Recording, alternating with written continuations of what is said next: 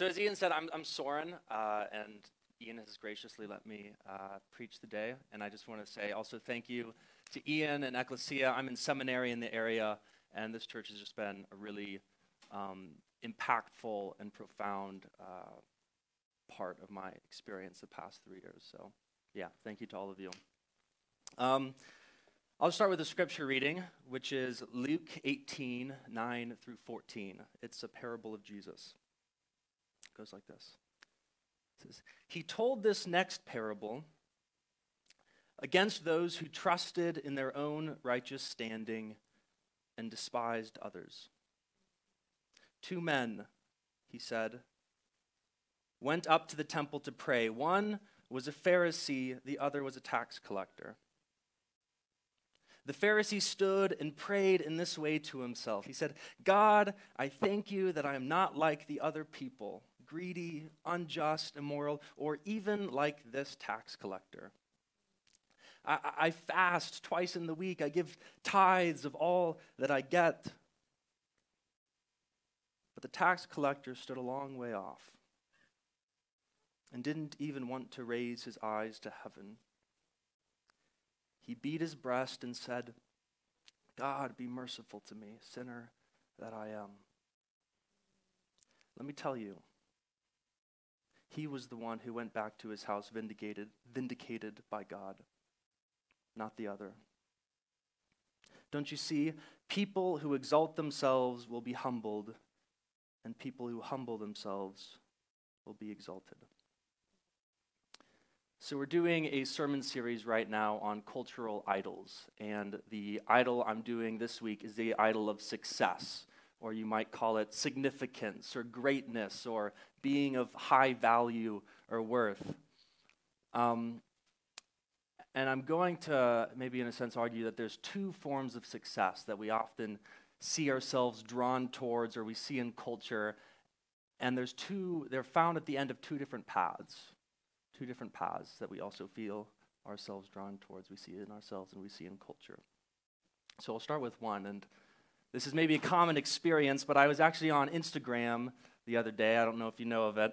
And I had an experience that probably many of us resonate with. I was scrolling through pictures of friends, um, some happy, some adventurous, some artsy, you know how it is, when I saw one particular picture that caught my eye because in it was somebody that I had never seen before, and they looked like the coolest. And they were tagged in the picture, so I went to their page and I looked around, and one of the first things I noticed was how many followers they had literally thousands of them. And it was no surprise. I thought, honestly, their life looked amazing. They were, they were skiing in Colorado in this trip, and they were sipping sangrias in Barcelona over there. They were laughing with friends in New York City. They went to a good school. They were into fitness. They were talented, they had the coolest friends, an amazing apartment, a nice car, and everybody seemed to admire them. By the look of it, they seemed like an influencer. I don't know if you've heard of that either. But as I was going through their pictures, I felt something well up inside of me. And in the back of my mind, I started rearranging my own life. I started thinking, I, I, need to go on more adventures and I, I need to focus on having more f- uh, fun and, and looking good while doing it. And I have good friends, but honestly, I probably get, get, need to get a few friends that are especially cool to, I don't know. And, and I need a good paying job so I can do all these things. And I'm in, I'm in seminary, but that's not helping anything. And, um, and all of this seemed to be spurred on by a longing a longing created by a growing sense of emptiness that was welling up in me after comparing my life to this person's Instagram page. And, and I sort of resented this person, if I'm honest, but I, but I also wanted to be them. And I felt dissatisfied and insecure, and I was willing to change things in my life in order to not feel that way anymore. And you know, in fact, this is, this is actually what I wanted. I wanted this person to look at me and feel small in comparison. I wanted people to scroll through my Instagram page and be in awe of how much fun I was having and how cool, smart, and talented I am. And maybe then I would have felt some sense of satisfaction, or maybe I would have felt like I'm, I'm cool, I, I'm, I'm decently great, I have a reasonable amount of significance. And I'm sure you've all felt like this too on Instagram, at work, at school, and nearly any venue we live in. And you can feel like a success when others look inadequate beside you. And I'm sure you've also felt the reverse. You've, you've felt small and insecure standing next to someone who just seemed better than you. But what is this longing? I think we can call it envy. And it's one path we see in ourselves and in culture that seems to lead to success. That is, the people that we envy are people that we perceive to be successful. And if I want to be successful, I too need to be envied. Now let's take a step back and we'll take a closer look at the text for the day. So, as it said, there's two characters in it there's a Pharisee and a tax collector. Now, the Pharisees were a Jewish religious sect in the, in the first century, and the word Pharisee in the Hebrew literally meant to be separate or to be detached. Now, to really understand what they were about, we, we should take a step even further and get a little bit of uh, the sense of Israel's history leading up to the first century. So, if you remember, Israel was in bondage in Egypt.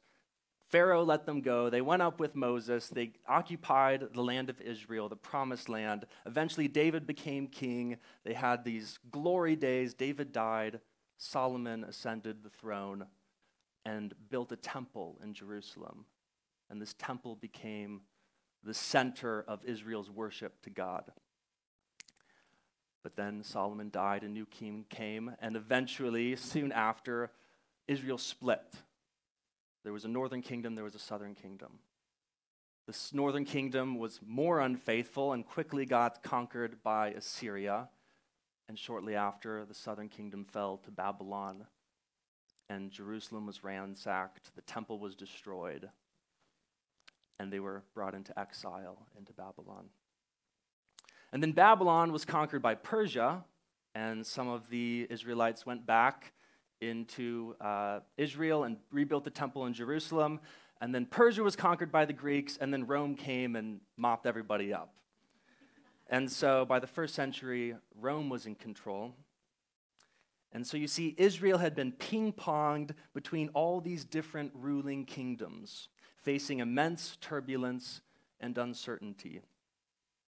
And how do you maintain faithful worship to God as a weak, conquered nation enveloped within a hostile culture?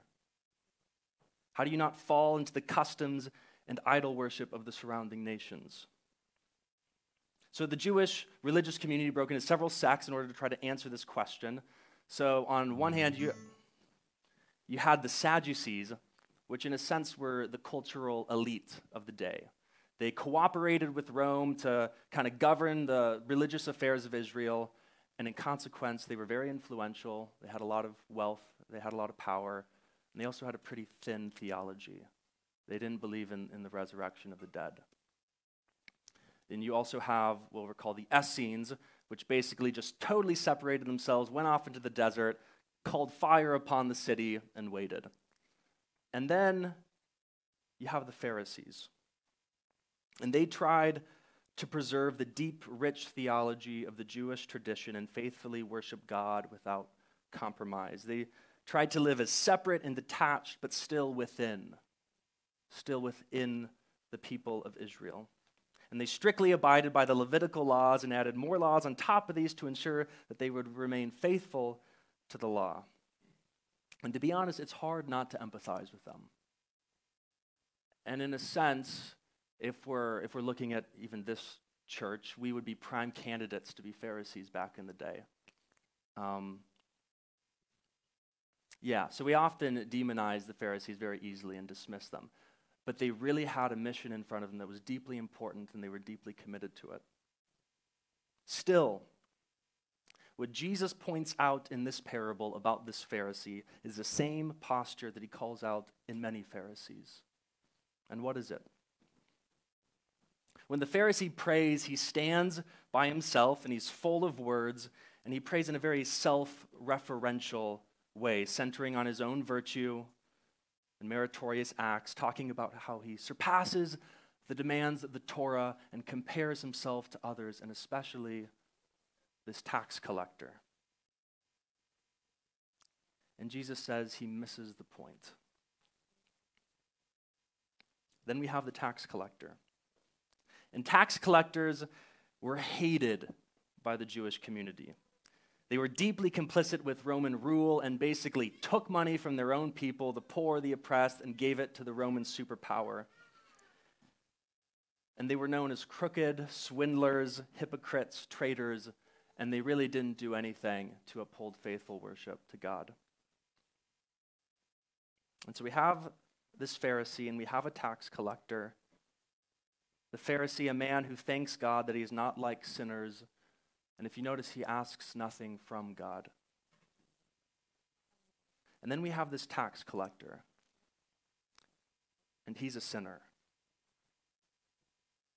And he trembles in the temple and won't even come near the altar or raise his eyes towards heaven.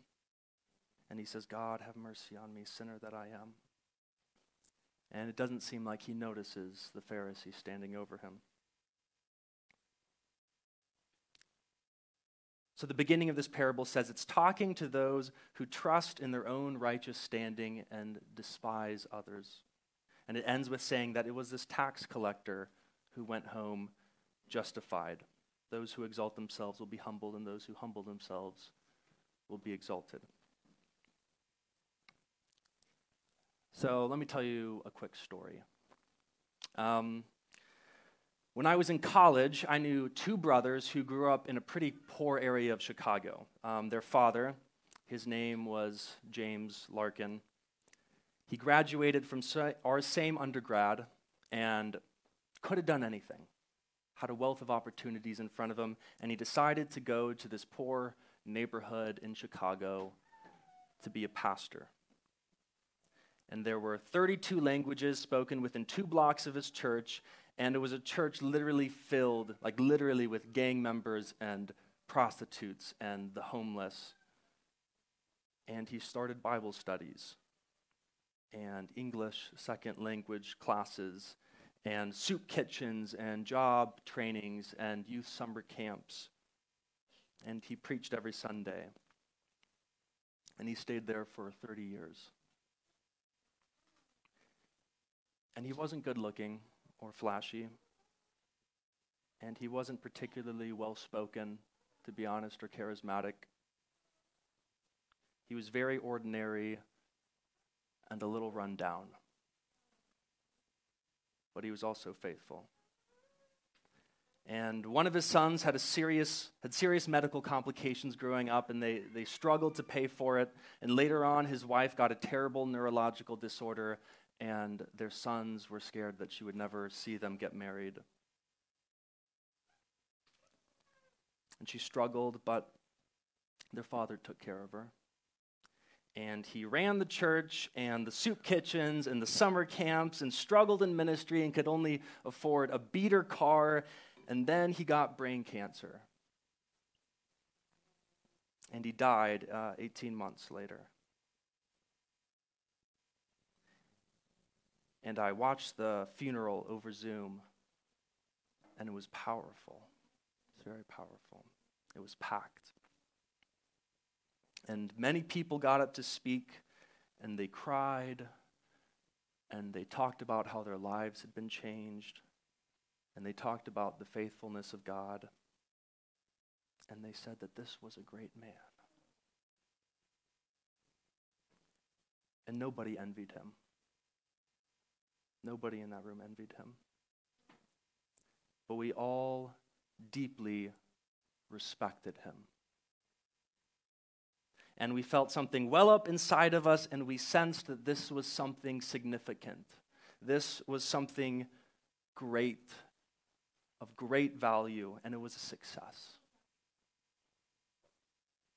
And it was the best sort of life that you really see in the world. So we have these two paths. You might call one the path of envy, and the other that I sense at this funeral, you could call it the path of respect. I don't know, we, we had a graphic. I don't know if it's going to show up. But theoretically, oh, it's over there. So let's look at these two paths. Two forms of success found at the end of envy or respect. So, if you remember the person of envy, what does the influencer do? Well, it seems like, honestly, most of their job is breeding insecurity and dissatisfaction in people so that they feel insecure and then are moved to consume, if we're honest. The person of respect actually raises up the value and needs of another above their own. The way of envy is a way of self exaltation, the way of respect is self emptying. The way of envy is the path of least resistance. If we're honest, it's easy. You want to look good, it feels good to have a little bit of power. It's like candy. It's really hard to do the right thing, especially when there's not immediate praise for it, and it takes courage. Envy is fleeting and it's fickle. You can be the most envied person in the world and you die and it's gone. Um, Steinbeck says that when somebody dies at their funeral, all envy drips away and you're left with one clean, cold, hard question Was it good or was it bad? James Larkin has been dead for several years, and everyone respects him that I know. It's lasting. The people of envy are, are, happy amidst life's distractions. You can bounce around, you got friends, you got lots of things going on, but not at night. Not when you really sit in the quiet moments and your true self comes to the surface and you're forced to struggle with it. Not many people are happy then. The people of respect, those though the waves of life crash on the rocks the house is built on a firm foundation, and even in the midst of tragedy, in some of the deepest people you meet, there's this mysterious, abiding peace and joy. The people of envy attract the power hungry. Envious people attract people who also want to be envied. You, you are attracted towards the people that you want to be like. And if someone makes me feel small and I'm attracted to that and I go towards them, what is it I actually want to be in that position of power as well? Well, the people of respect attract the broken, the lowly, the people who say, I'm down and out and I'm at the bottom of my barrel and I, and I know that this person will care. I can trust this person to love me, even though I really have nothing to give them. The people of envy are people of the world, and the people of respect are people of love and faithfulness. So, that's the whole question. How do you become a person of respect? So, I started, as I was writing this sermon, I was thinking to myself, and I'll share a little bit of my initial thought process, which may resonate with you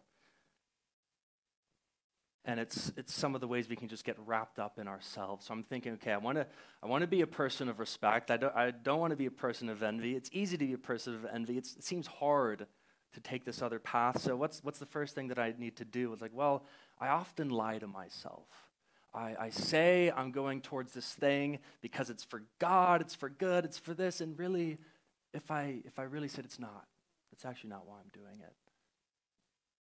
In trying to be person respect, I'm actually trying to, to get some achievement for which to be envied. So I can't lie to myself. I need to tell myself the truth. And, and Dostoevsky has this quote that I love. He says, But above all, don't lie to yourself. Because the person that lies to themselves and comes to believe their own lie gets to the point where they can no longer distinguish the truth inside of them or outside. And thus they lose all respect for themselves and for others and losing respect, they cease to love, and they live out of fear, which is the product of all their lies. So I can't lie, I'm thinking, and, and, why, why is it hard not to lie? Well, I guess I'll have to give up certain things that I, I don't want to give this up because it's really good, and I'll have to do this other thing that honestly I just really don't want to do that. And it's hard, so I guess it takes some sort of courage It takes courage to tell the truth, okay? So C.S. Lewis says that courage is the form of every virtue at its testing point. And you will be tested. And when you're tested, are you just going to bottom out and everything falls on the floor and you, you crawl in self seeking? Or are you going to hold? So I, need to, I need to be a person that tells the truth and I need to have courage, but towards what? I had a mentor back in the day who told me we usually just fit prayer into the cracks of our life. It's something that we squeeze in as an afterthought. But really, prayer ought to be that which orders your day. And he was a very monastic, mystic sort. And he was like, prayer orders your day, church orders your week, the feasts order your year, and pilgrimages order your life. And so, if you've been at Ecclesia for a little bit, you've heard this term, a rule of life. Um, and rule there comes from the Latin term regula, which is related to a trellis, which a vine would grow up.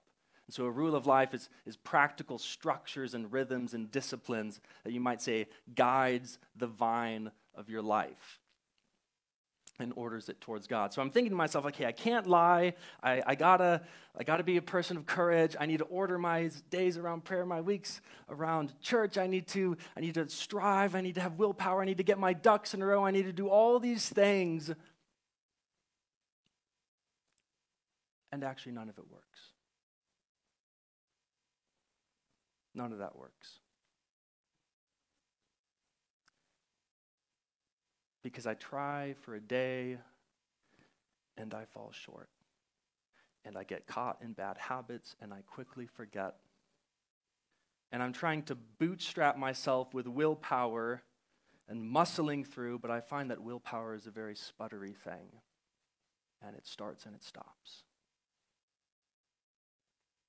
And when you feel like a relationship with God rests on willpower, you come to the end of yourself in exhaustion and you look down and you think, is that it? Is that, is that all there is? It feels like you're clawing at a cliff that you're only sliding down.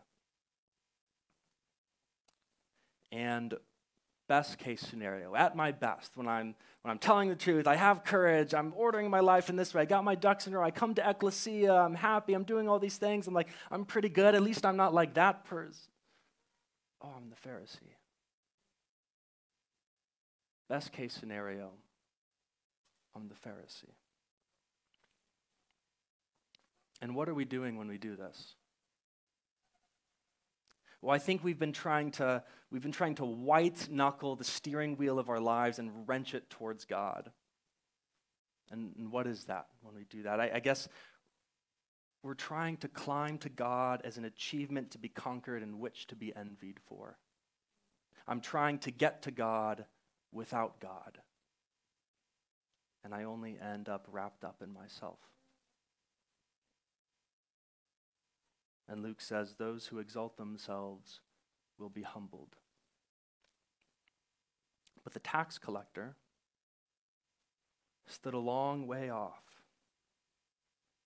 and didn't even want to raise his eyes to heaven. He beat his breast and said, God, be merciful to me, sinner that I am. God is not found through your own achievement and self assertion. God is not found through white knuckling the steering wheel of your life. God is found when you let go and when you surrender. And this is hard. This is, in a sense, the hardest thing because it's partly a death for those of us who want to be envied because it means letting go of every last vestige of it. And don't get me wrong, I'm not trying to disparage having a rule of life or telling the truth or having courage. These are all things that are deeply important, but those things cannot be done in a posture of self assertion. Forming a rule of life is not manhandling your schedule towards spiritual growth. And a real God blessed rule of life is actually a form of surrender. Prayer is not a spiritual productivity achievement. It's saying, I lean not on my own understanding. My life is in the hands of the maker of heaven. And a rule of life isn't done by holding on to everything in this world and then also trying to grab for some sort of 21st century hip spirituality. A rule of life is letting go of this world in a culture that only value, values material productivity and saying that my practical schedule actually lives according to the logic of a different kingdom. And it's a kingdom that I'm fully surrendered to. And in letting go of this world, God will hold me. And God will bring me to himself, and he will hold me fast. And so we can say with Corinthians, 1 Corinthians, I am what I am because of God's grace. And his grace to me wasn't wasted. All my work, all my work was actually by God's grace, which was with me.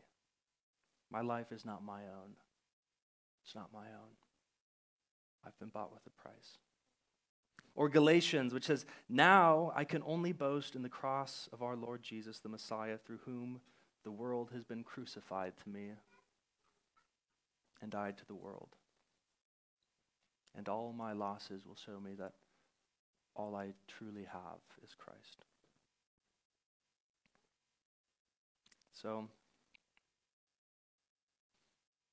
I'll end with uh, a final question or maybe analysis of, of Jesus' life. How did Jesus live out a life of surrender?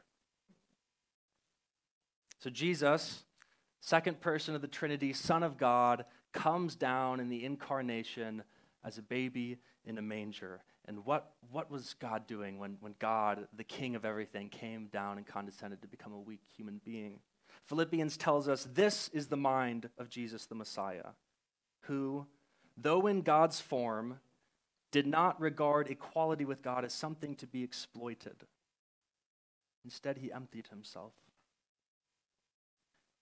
and received the form of a slave, being born in the likeness of humans. And having human likeness, he humbled himself to death, even death on a cross.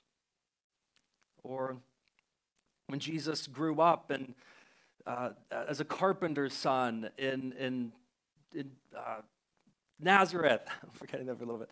And he grew up and he got disciples, and it was tax collectors, and it was fishermen, and it was all these people, and wandered around preaching and healing with very little security and almost nothing to catch him when he fell, very little provisions. And he told, in the midst of this situation, he told his disciples to live like he did. He said, Don't worry about your life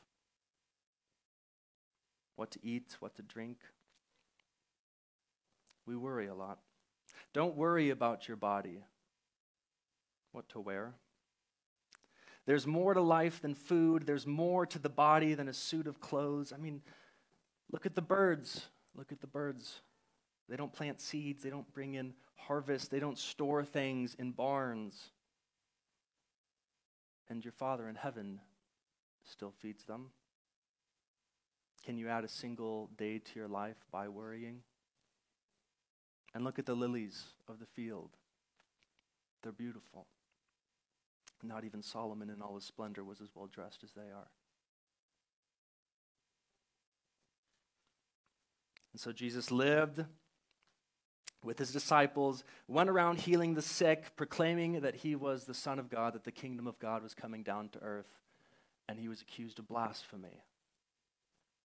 And they wanted to kill him. And in his final days, when doom seemed eminently on the horizon, they came to the Garden of Gethsemane. And Jesus came there with his disciples and he said, My soul is overwhelmed with grief. Please stay with me. Jesus was scared. Please stay with me. And Jesus fell on his face and prayed, Father, if it is possible, please, please let this cup go away from me. But not what I want but what you want. Let your will be done. And the cup didn't pass. And he went before Pilate Barabbas was released and he was beaten and whipped and carried his cross to Golgotha and was nailed to it. And they hung him up. And there was a thief on the cross next to Jesus who said, This man's done nothing wrong. I've squandered my life and I'm I'm here for who knows why, but this guy doesn't belong to be here. And he said, Jesus, remember me when you enter your kingdom. In their dying moments. And Jesus said, Surely this day you will be with me in paradise.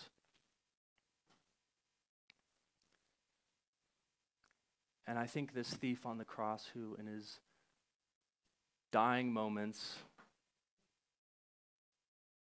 very end of himself, you could, the bottom of your barrel, Jesus, remember me when you enter your kingdom. I think he's a lot like the tax collector. God, mercy on me, sinner that I am. Who I think is a lot like James Larkin, the pastor who died from cancer, who, who lived a life of deep respect and self sacrifice in the way of Jesus. Jesus, the one who came down and condescended to earth, who lived a life of surrender and died and surrendered to God and was raised again.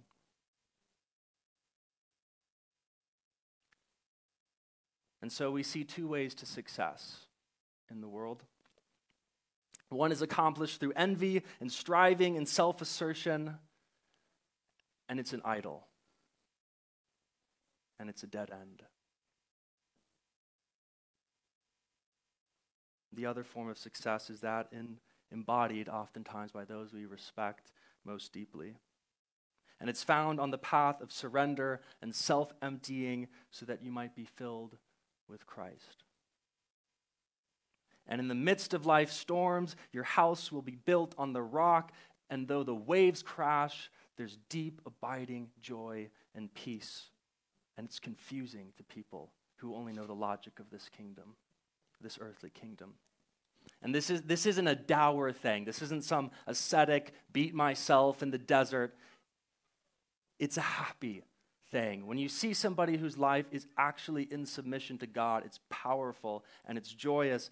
And these people, when you, you feel this, you wake up and you have a faith that's choked with confession and tears and great laughter. And it's almost too much to talk about. So we do things like this, like church, because this is the only thing we know how to do with, with something that's that great.